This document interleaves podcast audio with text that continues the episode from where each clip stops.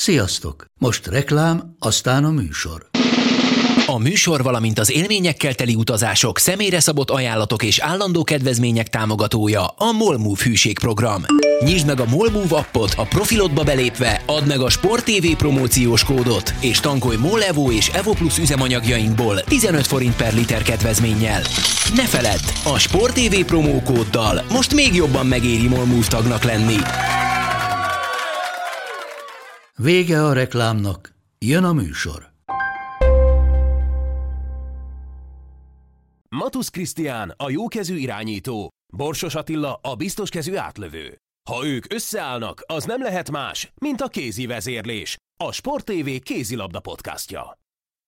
Sziasztok! Kialakult a Final Four mezőnye a férfi kézilabda BL-ben és EHF kupában is. Mindkét sorozatról beszélgettünk, de elsősorban természetesen a BL-re koncentrálunk. Végig megyünk a meccseken, és aztán majd ennek kapcsán még lesz néhány felvetésem. Szóval kezdjük akkor mondjuk időrendi sorrendben a PSG Kielce meccsel. Tüzes kis meccs volt, és én úgy vettem észre, hogy a Kielce úgy ment ki a mérkőzésre, hogy mínusz hat ide vagy oda, azért megpróbálja idegenben is, nem? Igen, egyértelmű, hogy abszolút föl voltak pörögve a, a lengyelek, és nem adták föl ö, alapállásból ezt a mérkőzést, ami érthető abból a szempontból, hogy azért a, a Kielce az nem egy, egy kis csapat, vagy egy kis klub, most eltekintve attól, hogy a BL győztes, a két évvel ezelőtti BL győztesről van szó, de azért mondjuk büdzsében, investícióban, ami abba a klubba az évek alatt belement, meg amik a, a, a a céljaik, ahhoz képest azért kétszer kizuhanni a, a Final Four előtt, egyszer ráadásul még ugye a nyolcad döntőben, ez, ez egy biztos, hogy egy kudarc élmény a, a lengyeleknek.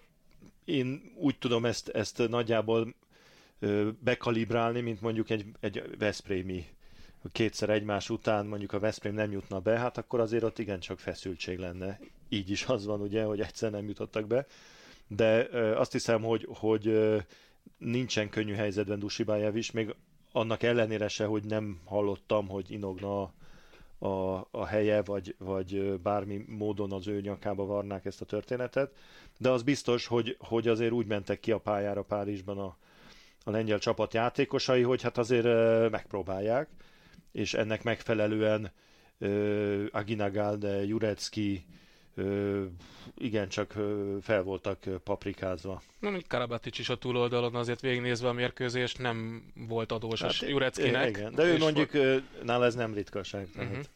Viszont addig tudtak érvényesülni a meccs elején a lengyelek, amíg tudtak rohanni. Mert uh, olykor azért meg tudták futni a PSG-t, felállt védelem ellen, ott már nagyon komoly gondjaik voltak, már az első fél idő alatt. Igen, és hát az, hogy tudtak rohanni, az elsősorban annak volt köszönhető, hogy a Paris Saint-Germain rengeteg labdát eladott az elején. Nem voltak igazán ö, pontosak a, a párizsi játékosok. Az, ami az első meccsen, az első fél időben szinte tökéletesen működött, az itt, itt azért akadozott a, a kereszteknél ö, Gensheimer, rosszul dobta a labdát a, az érkező másik ö, átlövőnek, még a Hansen is elkövetett talán passz hibát, kidobta egyszer tacsra Remili mögé a labdát, tehát nem voltak igazán koncentráltak a franciák, és ezt, ezt remekül használta ki a Kielce, abszolút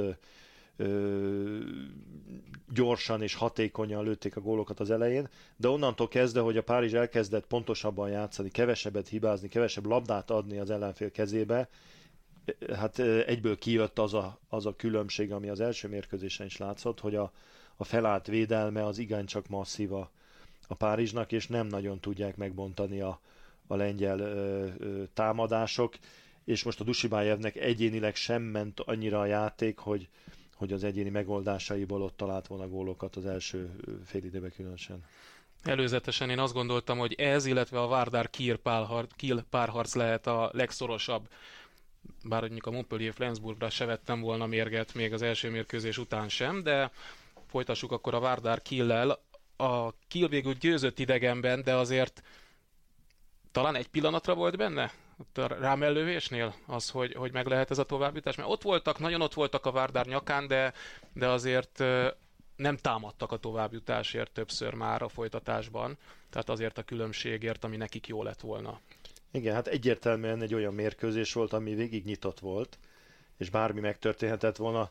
Még úgy is, hogy azért a második félidőben azt lehet mondani, hogy a Várdár ö, kontrollálta azt a, azt a meccset, de tudjuk jól az első mérkőzés tapasztalataiból, hogy elég a, a végjátékban egy pici kisiklás, egy-két technikai hiba vagy rossz döntés, és simán el lehet bukni egy, egy akár egy továbbjutást ugye egy ilyen két mérkőzéses összecsapáson, és alakulhatott volna úgy, hogy, hogy aki tovább jut, ugye az a Rámel Zitzer, a, ami abszolút ki volt dolgozva, jól is lőtte, mert azt sem lehet mondani, hogy el ö, rontotta volna különösebben azt lövést, egyszerűen Sterbik egy, egy ö, csak hozzámérhető ö, bravúrt hajtott végre, amivel megmentette a csapatát, és oly sokat szor az ő védései, vagy védése volt az, ami, ami döntő tényező volt a, a, a mérkőzésen. És aztán hát a végjáték az már ugye ilyen szorosan alakult, de ha jól emlékszem, 50 másodperce volt talán a Killnek, hogy három gól dobjon, ami már ott egy ilyen, ilyen lehetetlen küldetés volt, annak ellenére, hogy végül is azt hiszem egy góllal az övék lett a meccs. Így van, a így van Csupics gólját nem adták meg végül. Ö, ö, döntést ö, nézzük, és hát ebben, a, ebben az optikában az biztos, hogy, hogy ö, hihetetlenül fájdalmas lehet az az utolsó támadása a Kili meccs végén, hiszen egyáltalán lett volna mindegy, hogy mondjuk ott nyernek egy góllal, és ugyanebben a mérkőzés lefolyásban, ami, ami a Skopjéban volt, mondjuk úgy érkeznek a végjátékba, hogy elég nekik egy döntetlen adott esetben, amit, amit szerintem ezen a meccsen tudtak volna hozni. És úgy alakult ilyen szorosan a mérkőzés, és nyert a kill, hogy a hivatalos statisztikát figyelve Sterviknek hat védéssel több volt a neve mellett, mint a másik oldalon a két kapusnak, pedig Landi nagyon bekezdett, és akkor úgy nézett ki, hogy ha ő így folytatja, akkor aztán a killt senki nem állítja meg. Én azt hiszem, hogy, hogy ami, ami alapvetően az oka volt, hogy nem tudott tovább jutni a, a, a Kiel, az egyrészt, hogy a kapusaik nem jutottak átlagnál jobbat. Voltak jó periódusai ugye Landinak az elején, Wolfnak is, mikor beállt, ugye két hetest is megfogott, de utána le kell cserélni a másik fél időben, mert nem találkozott a, a labdákkal, viszont Stervik gyakorlatilag az egész mérkőzésen stabilan fogta, amiket kellett, ez volt az egyik. A másik pedig, hogy az átlövő sorában a, a Kielnek különösen ugye Bujinra gondolok, nem, nem jöttek azok a gólok, amivel egy ilyen meccset meg lehet nyerni. És ráadásul egyedül maradt a posztján, tehát hogy Weinhold nem volt ezen a mérkőzésen, Egberg játszott már a második fél időben, és, és igen, több gondot okozott, mint Wuin. Tehát itt, itt ezen a mérkőzésen azok a Wuin bombák 9-ről 10-ről, ha lett volna 2-3 belőle, mint ahogy a másik oldalon, ugye Borozántól láttuk azokat a lövéseket, amik, amik szerintem meghatározták azt, hogy a, hogy a Várdár tudta tartani magát. Ezek a lövések hiányoztak, és valójában úgy lett döntetlen ez a meccs, vagy egyel nyert a kill, hogy ha úgy belegondolsz, igazából senki nem nyújtott kiemelkedőt a killbe. Tehát voltak jó teljesítmények, amik, amikre nem lehetett panasz, de azért minden játékosnak voltak ö, ö, hibái, ugye Nilssonra gondolok itt, aki lőtt egy-két szép gólt, ugyanakkor rengeteg labdát eladott hihetetlen fontos pillanatokban. Bilik is jól játszott, voltak szép megmozdulásai, de az egy csomó rossz lövése volt. Ugye Rámel kihagyott két nagyon fontos zicsert, a másik oldalós Öforsz, aki nagyon jól kezdett, az első félidőben szinte mindent bedobtak, ő is azért kihagyott, és még Vincseknek is voltak hibái, Zarabec nagyon jó játszott, de azért ő is belehibázott ott, amikor nem kellett volna. Tehát mindenki, mindenki egy picit hozzátett a, a hibákhoz is. Ha lett volna egy vagy két extra teljesítmény, mind a másik oldalon gondolok itt Borozára, aki abszolút extrát játszott, vagy Sterbiket is ide ö, tehetjük, ak- akkor talán meg lehetett volna még az a plusz egy gól. Minden esetre végig gyűrték egymást a csapatok 120 percen keresztül. Ugyanez már nem igaz feltétlenül a Montpellier-Flensburg meccsre. A párharc első mérkőzése Németországban döntetlen lett, és úgy megverte a Montpellier a Flensburgot, mint szódás a lovát a visszavágon, és erre nem igen számítottunk. Te nem tudom, hogy mennyire voltál visszafogott azt illetően, hogy három francia lesz-e a Final Fourban, vagy csak kettő, és azt mondtad egy héttel korábban, hogy Montpelliervel szemben a Flensburg rutinja sokat érhet, ehhez képest képtelenek voltak gólt lőni. Tehát már az első fődben a 20. perc után be kellett hozni a kapus lehozatalos játékot, mert nem, egyszerűen nem tudta gólt lőni Zserárnak. Igen, azt hiszem, hogy, hogy mégis azért négyből hármat eltaláltunk múltkor. A, a Flensburg nak adtam én a legnagyobb esélyt, hogy valamelyik franciát kilőjék, és ehhez képest tényleg egy, egy, egy teljesen egy irányú utcában zajlott a, a mérkőzés, már az első percektől kezdve, tehát azt hiszem 5 1 kezdtek a franciák, egy egész más ritmuson kézilabdáztak, mint a, a Flensburg, aki, aki ilyen kicsit olyan, olyan kiváros kézilabdát játszott, az volt az érzésem a mérkőzésnek az első felében különösen, hogy arra várnak, hogy jó, jó, most a hazaiak mennek, izé, fiatalok, ö, nagy, a, nagy az elán, van egy hatalmas vihar, de hát utána majd szépen ö, jön a nyugalom, felszárad a, a, a, a pálya, és, és akkor a mi rutinunk, meg a, a játék biztonságunk az, az érvényesülhet, és visszajövünk egy ilyen döntetlen köri meccsbe, aztán bármi lehet. De ez egyáltalán nem így volt, mikor az első félidőnek talán a, a vége felé háromra, kettőre is talán bejöttek, akkor utána megint jött egy, egy Montpellier roham, ugye az utolsó gól az nagyon jellemző volt az üres kapura, ugye támadhatott a három éra a Flensburg, eladták a labdát, kaptak még egy üres kaput, így lett öt.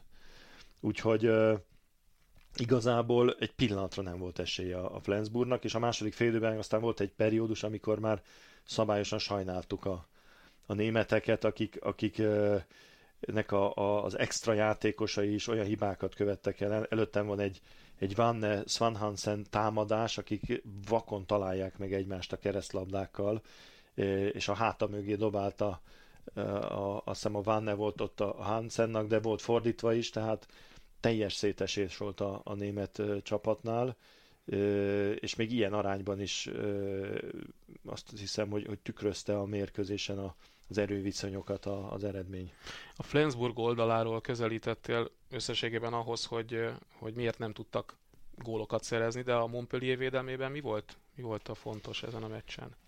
Ugye mindenképpen taktikailag ö, ö, abszolút ö, sikeres volt a, a, Kanájénak a, a taktikája. Ugye egyrészt kezdtek egy ilyen úgynevezett hamis 5-1-jel, ami azt jelenti, hogy, hogy a Fabregas fölment 5-1-be védekezni zavaróban, de ahogy elindították a játékot, a németek visszaálltak a falra, és egyszer csak ott találták magukat a német támadók, hogy mennek középen a falnak, és ott áll a, a litván fiú, akinek nem is merem kimondani a nevét. Truhanovicius. Truhanovicius.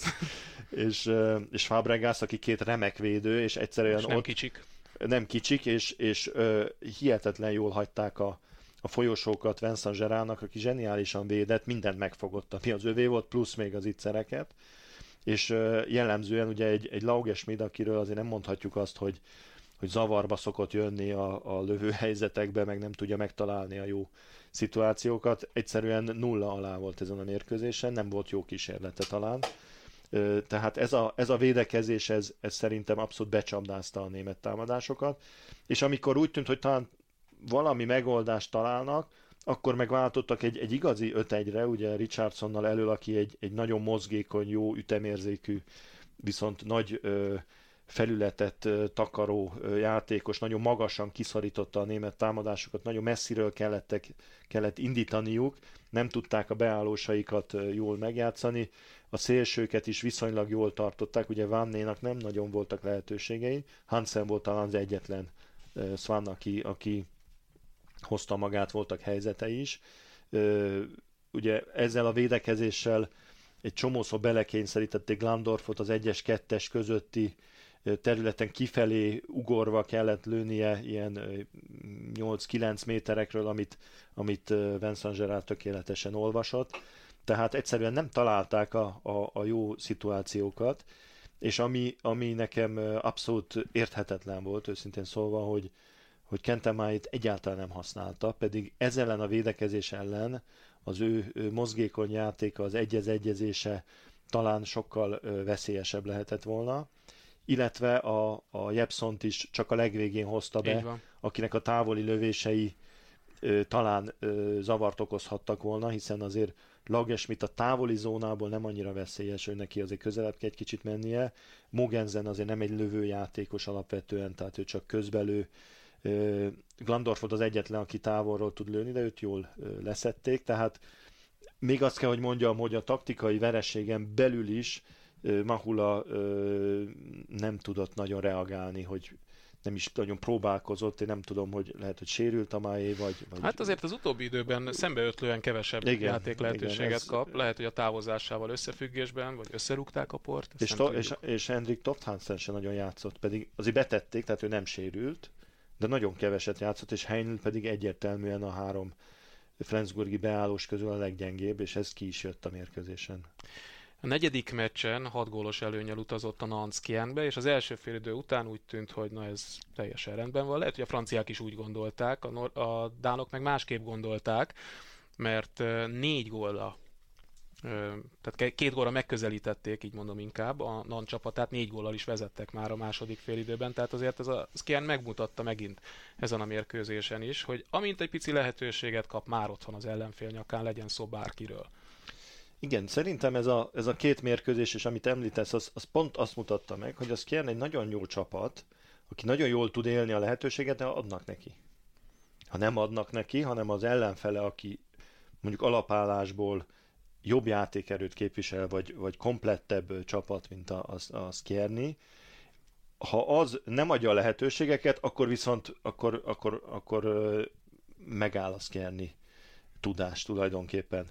Tehát azt hiszem, hogy a, a Veszprémi mérkőzés, a két mérkőzést összehasonlítjuk, a, a kintit és a, a hazait, akkor az is azt mutatta, hogy azért a hazai mérkőzésen egyértelmű volt, hogy ez a Veszprém sokkal jobb csapat, mint ez a Skien. Anélkül, hogy nagyon jól játszott volna a Veszprém, azért azt a 3-4 gól, 5 gól lett talán a vége, azt, azt simán tudta hozni, viszont az első mérkőzésen annyira a kezébe adta a hazaiaknak azt a meccset a, a, a Telekom Veszprém, hogy, hogy az, az máig érthetetlen. Tehát és, és abban jól tudtak élni, az kétségtelen, és gyakorlatilag ez, ez döntötte el azt a továbbjutást. Itt viszont hiába voltak jó periódusai mind a két mérkőzésen az ennek, ahogy a Nant egy kicsit szorosabbra fűzte a játékát, különösen védekezésbe, illetve a támadások befejezésénél jobban koncentráltak, akkor azért egyből egyből kijött az, hogy, hogy az egy, ez egy erősebb csapat volt, ugye az első fél időt végigvezette gyakorlatilag a Nant, és utána, amikor említetted, hogy úgy tűnt, hogy talán, akkor azért gyorsan konszolidálták a helyzetet, és kihozták azt a döntetlent, ami, ami nekik tökéletesen elég volt. Még valakiről, vagy inkább valakikről beszéljünk, bár többször előkerült már, ugye Gurbindó megint húzott, és ő volt az egyik leggólerősebb játékos a mezőnyben, és Lazarov, amikor szorult a hurok, meg Ivanisevics bejött, és megint védte a heteseket, akkor ő jött oda, ő belőtte, a végén még egy gól, és aztán gyakorlatilag elvette az élét onnantól kezdve a mérkőzésnek, tehát onnan tudtak visszajönni döntetlenre. Pedig most már nagyon keveset játszik, tehát most már néhány mérkőzés óta figyelem figyeljük, még talán annál is kevesebbet, mint amit az életkora indokolna, viszont amikor kell, akkor ott van. Én azt hiszem, hogy, hogy a, a Nant eleve a játékos kerekét, keretét, mikor összeállította, akkor egy nagyon végig gondol stratégia mentén hozta oda a játékosokat illetve az edzőjük, a Thierry is nagyon, nagyon jól tudja használni azokat a játékosokat, aki a keze alatt van. És ö, ö, nagyon jó példa erre ugye Klein és, és Lazarov, aki két tulajdonképpen már így a, a hogy is mondjam, csak a karrierje csúcsán túllevő levezett, idézőjelbe levezetésbe levő játékos. Ehhez képest ugye Klein nagyon sokat játszik, mert egyszerűen fizikailag bírja, és, és nem csak, hogy fizikailag bírja, hanem az a, az a ö, lelkesedés és az az energia, amit ő betesz a játékba, arra szüksége van a Nantnak, tehát a pályán van mindig. Hogyha nem lenne ilyen jó, vagy nem pörögne ennyire, akkor, akkor valószínűleg ő is keveset játszana. A Lazarovnak a szerepe pedig egyértelműen az, hogy amikor szükség van az, ezekre a, a ö, biztosan, hogy is mondjam csak, tehát hogy, hogy számítani lehet arra, hogy bizonyos szituációkban ő biztosan el fogja vállalni, és azért nagy esély van rá, hogy belövi, akkor be lehet tenni a pályára, amikor kell egy kicsit ö, ö, vigyázni a labdára, mert ő ugye azért arra a játékra is nagyon alkalmas, hogy nem lövöldözünk, hanem hopp, falt, hopp, bejátszás, falt, tehát szép hosszú támadásokba is részt tud venni, nagyon jól szervezi a játékot, ugye vissza tudja, Így van. Ö, ö, ha átkeveredik a, a bal oldalra, onnan is jól játszik, tehát egy olyan fajta átlövő, aki a kombinatív játékban jól vesz részt, és a, a többi játékost is egyébként nagyon jól cserélgeti szerintem a, az edzőjük, és még ugye a faluvégi Rudi nincs is a, a, a keze alatt pillanatnyilag, de azért a csoportmeccsek alatt láttuk, hogy őt is jól használta, tehát többször meglepődtünk, hogy, hogy milyen jó teljesítmény nyújt abba az adott 10-15-20 percbe a, a Rudi, amikor betették a, a pályára, volt, amikor kevesebbet játszott, tehát azt hiszem, hogy ez egy, ez egy remekül összerakott csapat, egy jó edzővel, akik tudják, hogy mik az erősségeik, mik a gyengeségeik, és mindig a, a mérkőzésen a, a szituációhoz képest ezt, ezt magas szinten tudják alkalmazni. Thierry Anti 2009-ben érkezett a Nanthoz, és azért szembeötlő, hogyha végignézünk a Final Four-ba jutott csapatok edzőin, hogy mindannyian most már hosszú évek óta ott dolgoznak. Talán Szérdarusics az, aki úgymond idézőjelben a legkésőbb érkezett a saját csapatához, a négyes tagjai közül, és azért ezt alig ha lehet a véletlen számlájára írni. Ez, ebben szerintem nincsen titok. Egy komoly nagy klubnál a, a, a stabilitás a padon az egy nagyon fontos erény. Tehát nyilván ahhoz az kell, hogy olyan edzőt találjanak, akit, akit stabilan tudnak támogatni, de az, az nagyon ritka, különösen a férfi mezőnyben. A nőknél még talán nagyobb erre a, a vagy több olyan példa van, ugye a Bukarestre gondolok itt, a, vagy a Várdászkopira, hogy cserélgetik az edzőket, azt mégis eredményt tudnak elérni, de ott azért sokkal kisebb a konkurencia, tehát egy jó játékos kerettel viszonylag nehéz bukni. Itt a férfiaknál azért nagyon jól látjuk, hogy, hogy borzasztó széles a, a, a mezőny. Nem gondoltuk volna ugye, hogy a Montpellier, a Nant be fog jutni a, a Final Fourba, és rajtuk kilövő még 6-8 csapatot tudunk mondani, aki azért ugyanúgy bejuthatott volna végül is, nem lenne teljesen lehetetlen ötlet. Tehát az, az, az biztos, hogy, hogy a stabilitás a, a, a, a koncepcióba, a, a taktikába, illetve abba, hogy, hogy a játékos állományt hogy állítják össze egy ilyen nagy klubnál, az, az nyilvánvaló, hogy, hogy a, az edzőnek ebben óriási szerepe van, hiszen ő az, aki azt tudja mondani adott esetben a pénztárcát kezelő embereknek, hogy ahhoz, hogy jó csapatunk legyen, ahhoz még ez meg ez a játékos kell nekem, és nem is feltétlenül egy világsztár, hanem, hanem abba a, a szerepbe, amit gondolok itt ugye Lazarovra szintén aztán, mondjuk őt azért lehet világsztárnak tekinteni, de azért, az még nem, azért nem az a játékos, ha azt mondanád, hogy nálam van a Lazarov, akkor én BL-t fogok nyerni. Már volt olyan időszak, és azért nem véletlenül őt vitték oda, és ez, ez, ez biztos, hogy, hogy egy, egy olyan jel, amire érdemes figyelni a nyilván a Veszprém jut eszünkbe, hogy, hogy nem, nem kéne hogy is mondjam, csak labilissá tenni a Vranyesnek a helyét attól, mert nem sikerült egy év, hagyni kell dolgozni, bízni kell benne, mert, mert biztos, hogy jó edző, mert azt már bebizonyította. Azt kell most bebizonyítani, hogy ebben a csapatban is jó munkát fog végezni, de ahhoz idő kell.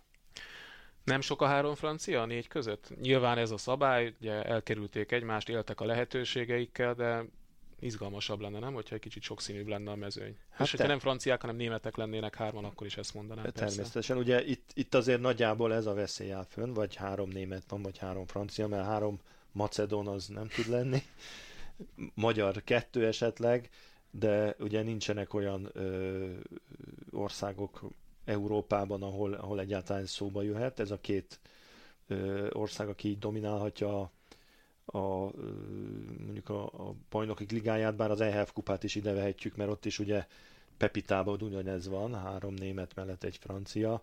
Itt mondjuk három francia, mert nem egy német van, hanem egy, egy macedón, de azért azt mindenképpen mutatja, hogy ez a két bajnokság, már mint a német és a francia, abszolút uralkodó játékerőt képvisel ma Európában, és, és érdemes lenne egy picit elemezni azt, hogy, hogy mitől jutottak ide a franciák, akik azért ugye ha, ha megnézzük a francia kézilabdát, azt látjuk, hogy gyakorlatilag 20 éve a válogatottjuk az abszolút top válogatottnak számít, ugye 92-es olimpián kerültek először a, a, a dobogóra, és azóta 95-ben volt az első világbajnoki címük, gyakorlatilag a legjobb kézilabda válogatott az a francia, ezt el lehet mondani az eredményeik alapján. De ehhez képest ugye a Montpelliernek van egy, egy BL győzelme, és semmi más nem tudtak a klubjaik összehozni, tehát a, a francia kézilabdázás erőssége mindig is megvolt, válogatott szinten, a kluboké azonban nem. Na most ehhez képest most egy, ez egy óriási változás, ami nem egyik napról a másikra jött, hiszen már tavaly is azért láttuk a Montpelliernek a játék erejét, aki azért kiverte a kielcét többek között, és a Veszprémnek is azért nehéz falat volt, ugye a Paris Saint-Germain most már ott van folyamatosan a BL-ben, de egyértelműen azt érdemes lenne megvizsgálni, hogy, hogy a francia bajnokság, a, a, a liga, az hogyan erősödött meg, és hogyan szerveződött egy olyan bajnokságá, ami kitermeli ezeket a, a csapatokat, és ez, ez nyilván a pénzről is szól, de abszolút nem mondanám, hogy csak a pénzről szól. Ez, ez sokkal inkább arról is, azt is figyelembe kell venni, hogy az anyagi lehetőségek azért tudnak fejlődni, mert köré van építve az, ami, amiért a pénz beáramlik ebbe a sportágba Franciaországba. Egyrészt ugye a, a nézőknek a, a bevonzása a, a csarnokokba, ami ö, ugye egy, egy nagyon komoly marketing munkát ö, igényel, és a, érdemes lenne, vagy érdemes megnézni a francia bajnokságnak azt a körítését a kommunikációban, marketingben, ami, ami az utóbbi években ö, ö, létrejött. Ö, egyébként halka megjegyzem, hogy ez abszolút avval köthető össze, hogy egy önálló kézilabda liga alakult, tehát nem a szövetség ígisze alatt folyik ott a bajnokság, úgy, mint Németországban, ugye a Bundesligánál, és ettől a klubok a saját érdekeiket sokkal jobban tudják gazdaságilag, meg mindenféle módon képviselni, és kialakították azt a gazdasági környezetet maguknak, amiben be tudják vonzani a pénzt, be tudják vonzani a nézőket. Ez ugye automatikusan hozza, hogy, hogy jó játékosokat tudnak külföldön is hozni, és automatikusan vonza azt is, hogy mivel jók a csapataik, ezért nagy lehetőség van a, a kiváló francia utánpótlás képzésnek is arra, hogy, hogy az NBA egyes klubokat ellássa játékosokkal, és be tudnak a maguk szintjén kerülni azokba a csapatokba, ahol, ahol jó szinten tudnak játszani. És itt nem csak a három legjobb csapatra gondolok, vagy a Ferre, aki ugye az EHF döntőben van, de még tudunk három-négy olyan, öt olyan csapatot mondani, akik abszolút versenyképesek európai szinten, és be tudják integrálni azokat a jó francia játékosokat, akik a piacon vannak, kiegészítve a jó külföldiekkel. Nem nagyon avattalak be a terveimbe, de ezzel szerettem volna folytatni egyébként, mert hát az még felvetődik bennem, hogy nem unalmas-e, hogyha német-francia csapatok dominálnak, különösen az EHF kupában, mert ugye ugyanaz a mezőny, Magdeburg, Füchse, Göppingen, San Rafael most már egymást követő második évben, de ugye azt is mondtad korábban, hogy mindig az EHF kupa szereplés adja meg egy bajnokság erejét. Nem tudom, hogy ez így van-e a francia-német összefüggésben, hogyha ezeket a bajnokságokat összevetjük. Nem lehet, hogy kitette az indexet már a francia bajnokság, és előzni készül? Hát, Mert a BL az azt mutatja, mert igen. németek most már második éve nem jutnak be a Final Four-ba. Igen, az mindenképpen azt mutatja, hogy, hogy a legjobb német csapatok egy picit, mintha elvesztették volna az erejüket.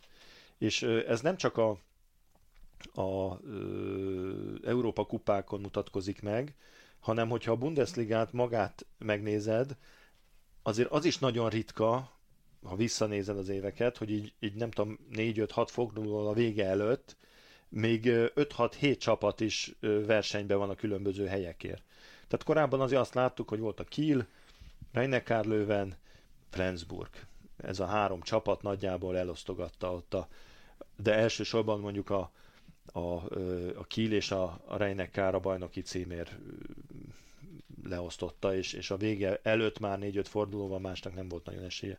Most azért azt látjuk, hogy, hogy még a Füchse Berlin, a Magdeburg, és euh, még a Hannover is egy pár forduló előtt abszolút versenyképes volt, tehát ez egyrészt azt mutatja, hogy ezek a csapatok fejlődnek nyilván, másrészt azt mutatja, hogy, hogy a top csapatok egy picit talán be, belegyengültek a mezőnybe. Pénzügyi és szakmai szempontból, vagy? Mindenféle szempontból pénzügyileg is valószínűleg, bár a Kielnek még mindig a pénzügyi előnye megvan a többi klubban szembe, de szakmailag a játékos keretüket, a...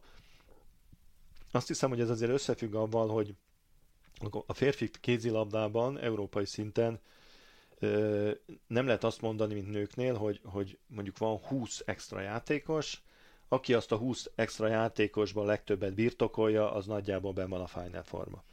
Tehát most, ha megnézzük a női Final Four-t, ez, ez azért elég egyértelműen látszik, hogy a, a 20 legjobb játékosból 18, az biztos, hogy az első négy csapatnál van, van még egy-egy a Fradinál, egy-egy talán uh, Medzbe, de egyébként, aki össze tudja györteni a jó játékosokat, azok benn vannak. A férfiaknál ugye a jó játékosoknak a mennyisége az sokkal magasabb számú lett, és ha megnézed mondjuk a Nantot, vagy akár a Montpellier-t, akkor nem mondhatjuk azt, hogy hát ezek a játékosokkal jó, hogy bejutottak, mert úgy vannak összeszedve. Jó játékosaik vannak, kiváló játékosaik vannak, de egyáltalán nem az, annak köszönhetik a sikerüket, hogy összevásárolták a legjobbakat.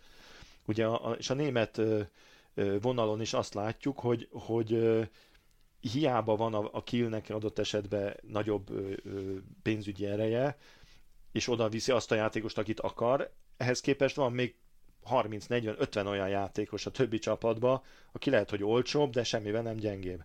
Tehát uh, itt a, azt hiszem, hogy a, az utánpótlás képzés a különböző országokban, Franciaországban, Spanyolországban, uh, Németországban, Dániában, Svédországban olyan magas szintre fejlődött, hogy ontják a jó játékosokat, és, és a, ebbe a két-három bajnokságba ezek kitöltik azt a 10-15-20 csapatot, aki, aki itt versenyképes. Nyilván, hogy ezekből ö, idézőjelben rabol a Várnárszkopje, a, a Veszprém, a Szeged, tehát azok a klubok, akik, akik mondjuk ö, olyan pénzügyi erővel rendelkeznek, hogy, hogy el tudjanak hozni egy Dánt, vagy egy franciát, vagy egy, egy svédet, aki drága, de alapvetően a, a pénz önmagában már nem elég, mert, mert nem tudjuk azt mondani, hogy nálam van a hét legjobb játékos, akkor én biztos, hogy megnyerem a, a BL-t. Az előbb már beszéltél egy picit a német, illetve a francia viszonyok összevetéséről. Mi az, ami még nem hangzott el, de eltérés adott esetben, vagy hasonlóság, hogyha az érdekesnek találod a két bajnokság megszervezése között?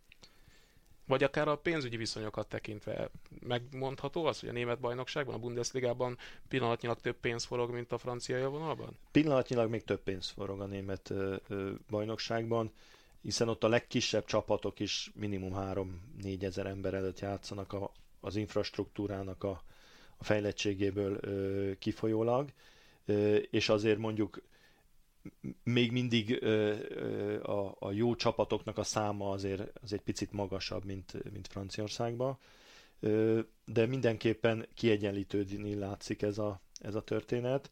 Ö, amit én, én azért lehet, hogy nincs köze hozzá, de mindenképpen ö, észrevételeznék, hogy ezekben az országokban a, a kluboknak a költségvetése és a gazdálkodása az teljesen transzparens.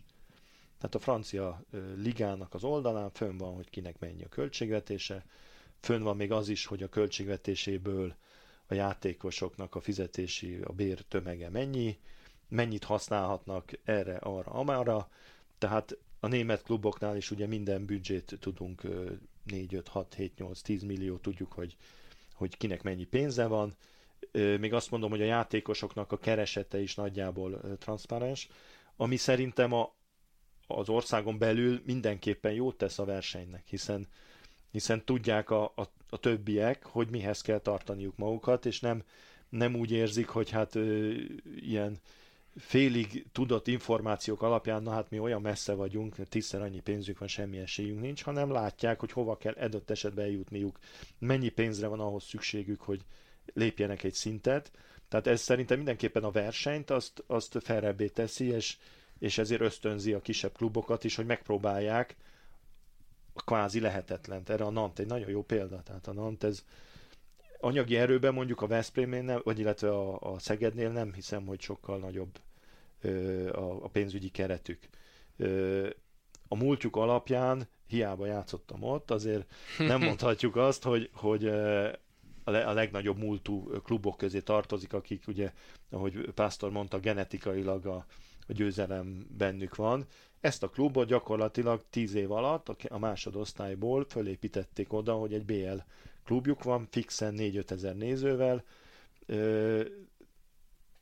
látni, hogy mit hogy csinálnak, és ez, ez biztos, hogy, hogy reményt ad egy másik klubnak adott esetben Franciaországban, hogy hát el lehet ide jutni, csak jó kell gazdálkodni, okosan kell építeni a csapatot, vonzóvá kell tenni a, a, a klubot a, a szponzorok számára, szép csarnokot kell építeni, hogy az emberek szeressenek meccsre járni, ki kell őket szolgálni információval, showval, ebben avval, ami, ami, amitől ö, ö, hűségessé tesszük a nézőinket. Ugye itt megint csak a Nantra tudok visszautalni, Igen. az, hogy, hogy egy meccsen mindenki ugyanúgy van felöltözve, azért az, az egy nagyon komoly erőfeszítés egy klubtól szervezésbe, pénzügyileg, de a nézőket biztos, hogy, hogy hihetetlen módon összekovácsolja, és, és kedve van annak a 5 vagy 6 vagy 7 ezredik embernek is kimenni a meccsre, hogy ő is részese legyen annak, hogy ott állnak lilában az emberek. Tehát ez egy, azt hiszem, hogy ez egy olyan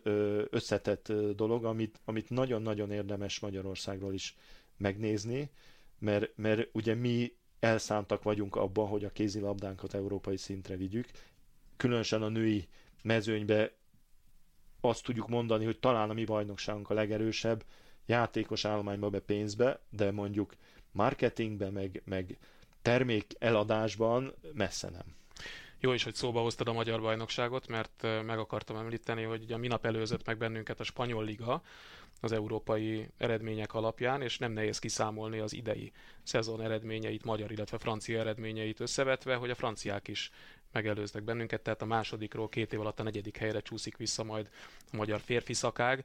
Ez nyilván nem jó nekünk, de mennyire baj adott esetben, mekkora probléma? Hát ez nem, nem hiszem olyan nagy ö, ö, probléma lenne.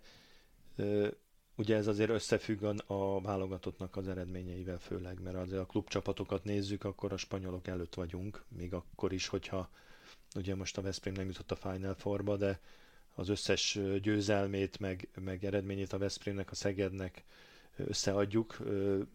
Nyilván, hogy a Tatabánya, hogy nem jutott a, a, az hát igen, kupába, az egy fájdalmas. Ott, igen, de mondjuk azért játékerőbe a Tatabánya nem lógott volna ki bármelyik csoportból a, az EHF kupába, azt gondolom, hogy, hogy teljesen versenyképesek lettek volna, adott esetben a Balatonfüred is egy pici plusszal, tehát ezzel szerintem nincs olyan nagy ö, probléma, a válogatottal abban komoly probléma van női férfi szinten, és azért az húzza vissza a, a, a mondjuk ezeket a rangsorokat. A, a klub kézilabdánkban szerintem, am, amit biztos, hogy erősítenünk kell, az a, az a, a bajnokságunknak a, az agyusztálása és a, az a fajta érdekessé tétele az emberek számára, meg a szponzorok számára, ami, ami egyébként adott, csak, csak nem megfelelő szinten van ez menedzselve, ez a szemeben nem mondunk nagy, nagy titkot el. Még valamit zárásként a Final Four-ból bejutott három francia csapat, meg a Várdár. Mennyi nézőt válhatunk Franciaországból? Mert azért tavaly nagy vállalkozás volt az az EHF-től, hogy megrendezze úgy a Final Four-t, hogy nincs ott német csapat. Nagyon bejött neki, hiszen voltak azért német szurkolók, és ott volt a legnagyobb szurkolótáborral bíró Telekom Veszprém tavaly előtt ott volt még a Kielce is, amely ugyancsak rengeteg szurkolót vonz. A Várdának is vannak drukkerei, de azért olyan számban talán nem kísérik el az övéiket, mint akár a Veszprémiek. Mi a helyzet a Nantal, a Montpelliervel, a PSG-t láttuk azért tudott mozgósítani tavaly, bár nem tőlük várható, hogy megtöltik a Kölni arénát.